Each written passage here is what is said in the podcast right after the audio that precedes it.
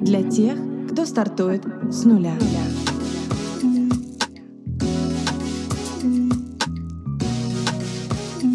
С нуля.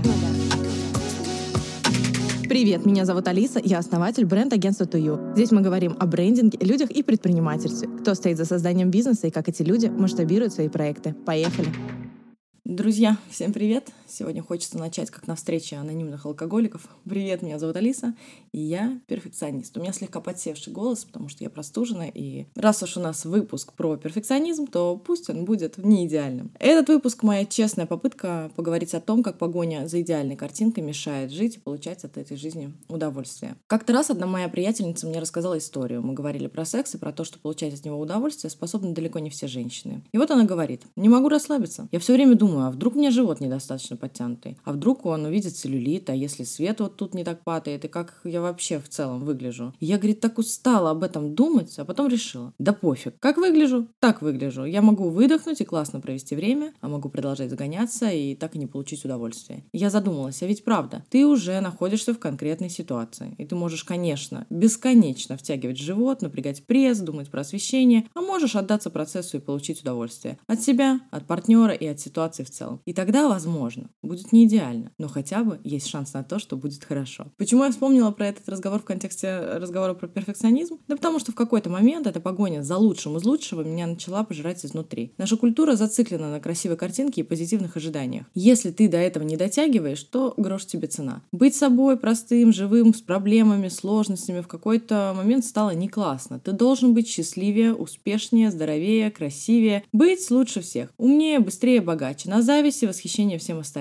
Только где здесь ты? Каждое утро, проснувшись с классным настроением и улыбкой на лице, выпив зеленый смузи, пробежать 10 километров, принять контрастный душ и поехать на лучшую в мире работу, вершить успешный успех. И это, блин, загоняет в тупик. Я вот, например, просыпаюсь с отвратным настроением и до первой чашки кофе ненавижу всех вокруг. И обычно, даже если я просыпаюсь в 8 утра, в рабочих чатах уже кипит жизнь и лежит 350 непрочитанных сообщений, которые продолжают расти в геометрической прогрессии. Я бью себя по рукам, чтобы не начать вникать во весь этот кипиш до того, как не выпью кофе и не стану любить мир на пару глотков сильнее. Никакого тебе смузи и контрастного душа, упаси господи. А тренироваться утром я вообще ненавижу. И это моя картина мира. И я позволила себе быть э, в такой реальности и не гнаться за одухотворенной йогой на рассвете и медитациями с благодарностями до кофе. Да, это не идеально, но мне можно. И вот это «мне можно» стало ключевым в борьбе с перфекционизмом. Если говорить об этом качестве глобально, без детализации по сферам жизни, то получается, что история про идеальность сосредотачивает внимание на изъянах. Погоня за лучшим подсвечивает моменты, где плохо. Вы ищете лучшую работу, потому что видите, что это дает недостаточно денег и удовлетворения. Вы бежите за идеальной фигурой, потому что не чувствуете себя прекрасным. Вы расклеиваете по квартире стикеры с мотивационными фразами про успех, потому что не чувствуете себя успешным. Но ведь ни один человек, который чувствует себя счастливым, не будет стоять перед зеркалом и убеждать себя в том, что он счастлив. Маркетинг устроен таким образом, что нам постоянно внушают, что для того, чтобы все у тебя было хорошо, нужно больше. Больше покупать, больше зарабатывать, больше делать, больше успевать. Недостаточно того, что у тебя есть. Это экономически невыгодно. Купите машину лучше, чем у приятеля. Сумку дороже, чем у подруги. Отправьте ребенка в садик с английским уклоном. Ну, не то, что соседка. И это не дает покоя. Вы гонитесь за идеальным до умопомешательства. Вы начинаете настолько переживать, что переживаете из-за того, что переживаете. Такой бесконечный бесконечный замкнутый круг, потому что когда начинаешь волноваться из-за того, что волнуешься, то волнуешься еще сильнее. Или знаете, вот это чувство, тебе так хочется сделать все правильно, классно, круто, чтобы все получилось, что ты снова начинаешь волноваться. И это волнение не дает тебе возможность сосредоточиться на процессе и все-таки сделать все классно наконец-таки. Бывает так, что ты видишь, что одноклассники, друзья, подруги уже достигли каких-то высот, а ты все еще нет. И ты начинаешь испытывать за это чувство вины. Тебе надо сделать лучше, на отлично, идеально, а у тебя не выходит. И в конечном счете ты винишь себя за то, что испытываешь чувство вины. И так по кругу, снова и снова. В работе я сталкиваюсь с погоней за идеальным ежедневно. Есть категория клиентов, я называю их сомневающиеся, это те, кому надо пройти 150 правок, чтобы вернуться к исходному варианту. Когда в логотипе какую-то деталь можно двигать по 3 мм вправо, на 3 мм влево, уменьшать, увеличивать на 1 пиксель. Обожаю фразу, а давайте посмотрим еще так, пожалуйста. Когда через тебя ежедневно проходит огромный объем макетов и вариантов, ты точно знаешь, как надо. Это банальная насмотренность и опыт. Понятно, что, как правило, у клиентов такой насмотренности нет, поэтому логично, что они обращаются к профессионалам профессионалу за результатом. Но невозможность довериться и желание найти идеальный вариант, особенно когда ты не знаешь, как этот идеальный вариант выглядит, очень мешают профессионалу дать вам результат. Эта же категория клиентов может менять макеты бесконечно. Попробуем на плашку. А может влево подвинуть? Давайте посмотрим, как это будет. А поменяй написание на курсив. А можно подвинуть уровень наклона? А если скорректировать цвет? Особенно я люблю, когда такими вещами занимаются с диджитал-макетами. Все материалы по SMM мы согласовываем с клиентами. Все, кроме рекламных. То, что выходит в ленту, в сторис, в Reels, всегда проходит этап согласования и обсуждения. Особенно, когда ты только приступаешь к проекту, ты не до конца можешь разбираться с какими-то процессами и внутренними показателями, поэтому всегда это командная работа на пару с собственником. Но когда 7 человек из рабочей группы на клиентской стороне начинают двигать одну картинку, а может так, а может вот так, причем обращая внимание на мелочи, которые не имеют в глобальном восприятии значения, на какую-нибудь микрочерточку. И часто так увлекаются правками, что из-за этого слетает график выгрузки. А когда у тебя рекламная кампания, размещение у блогера оплачено, и тебе нужны материалы, которые должны выйти в срок, это всегда стресс. Рекламные мы перестали согласовывать именно из-за этого. Мы обсуждаем УТП,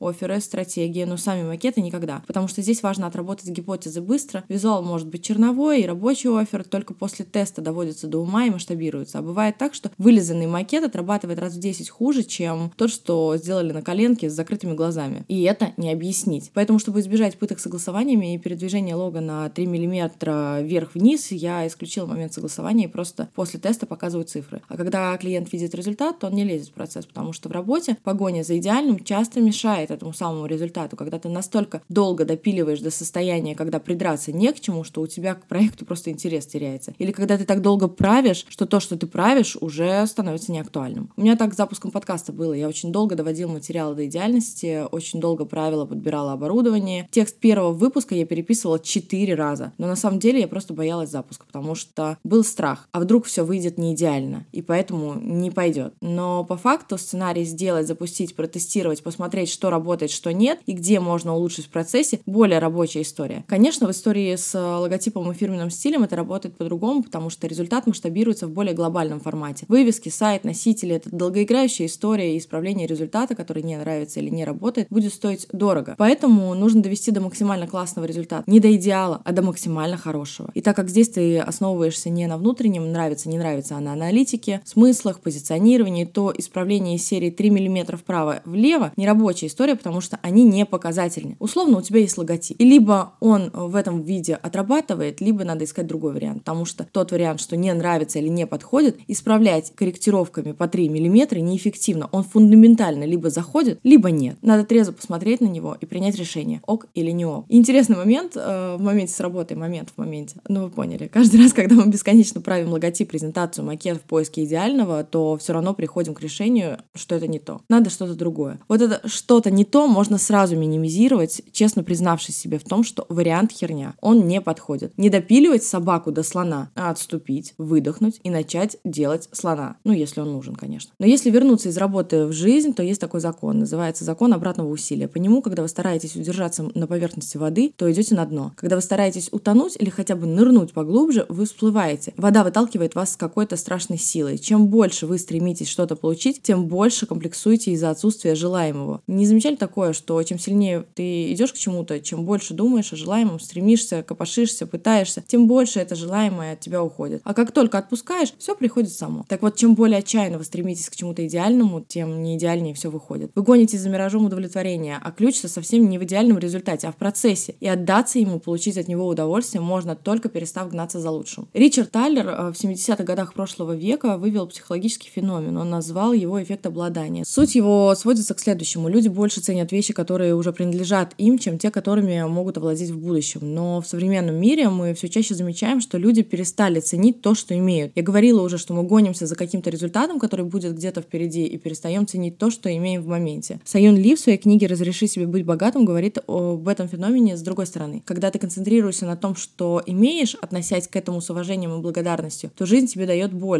И это интересная история, которую я лично проверила на себе. Но я такой человек, что мне надо всегда больше, выше, быстрее. Я часто обесцениваю то, что имею, но типа подумаешь, такие показатели, я уверена, что могу больше, лучше. Здесь не доработала, тут можно круче. И ты обесцениваешь то, что у тебя есть, и идешь дорабатывать, доделывать, переделывать, и парам-парам-пам, выгораешь. Это извечная погоня за лучшим просто убивает. Ты как белка в колесе крутишься, не имея возможности выдохнуть, обкладываешь себя все большим количеством задач, чтобы доделать сделать до идеального. А счастье? Счастье как раз не в количестве выполненных задач, а в том, чтобы этих задач стало меньше. Мы же даже признаться себе не можем в том, что что-то идет не так. Смотришь по сторонам, видишь, что у кого-то лучше, и идешь вкалывать. Тут бы я, конечно, другое слово сказала, но у меня подкаст без мата. Работать идешь, без паузы. При этом ты понимаешь, что чувствуешь себя не очень, но не признаешь, э, что корень этого не очень заключается как раз в том, что ты бесконечно бежишь за недостижимым идеальным. Вот раньше, во времена бабушек и дедушек, как было? Блин, день не задался, чувствую себя как-то как коровья лепешка. Пойду поем. Не пойду бежать 10 километров, работать, работать, добиваться успешного успеха, потому что где-то меня не устраивает результат, а пойду поем. И вот это умение плюнуть на то, что что-то работает не идеально и отпустить, это самое мое большое открытие. Просто сказать себе, окей, значит, так надо. И, о чудо, каждый раз, когда я так делаю, все магическим образом складывается и приводит к нужному результату. Возможно, не сразу, возможно, другим путем, но приводит. Смотрите, как это работает. Однажды, однажды мы все умрем. Это, конечно, не новость, но вдруг вы забыли. И в то время, которое у нас есть, мы можем позаботиться не о большом количестве вещей. Совсем-совсем не о большом. И если тревожиться о том, что что-то не идеально, и тратить время на поиски этого лучшего, то совсем о мизерном. Поэтому умение наплевать — это спасение. Но не сделать вид, что ты там такой, типа, наплевал, а именно от души взять и плюнуть. Это не значит, что вы будете делать что-то спустя рукава. Это значит, что вы позволите процессам быть не идеальными. Как я сегодня подкасту со своим севшим голосом. Разрешите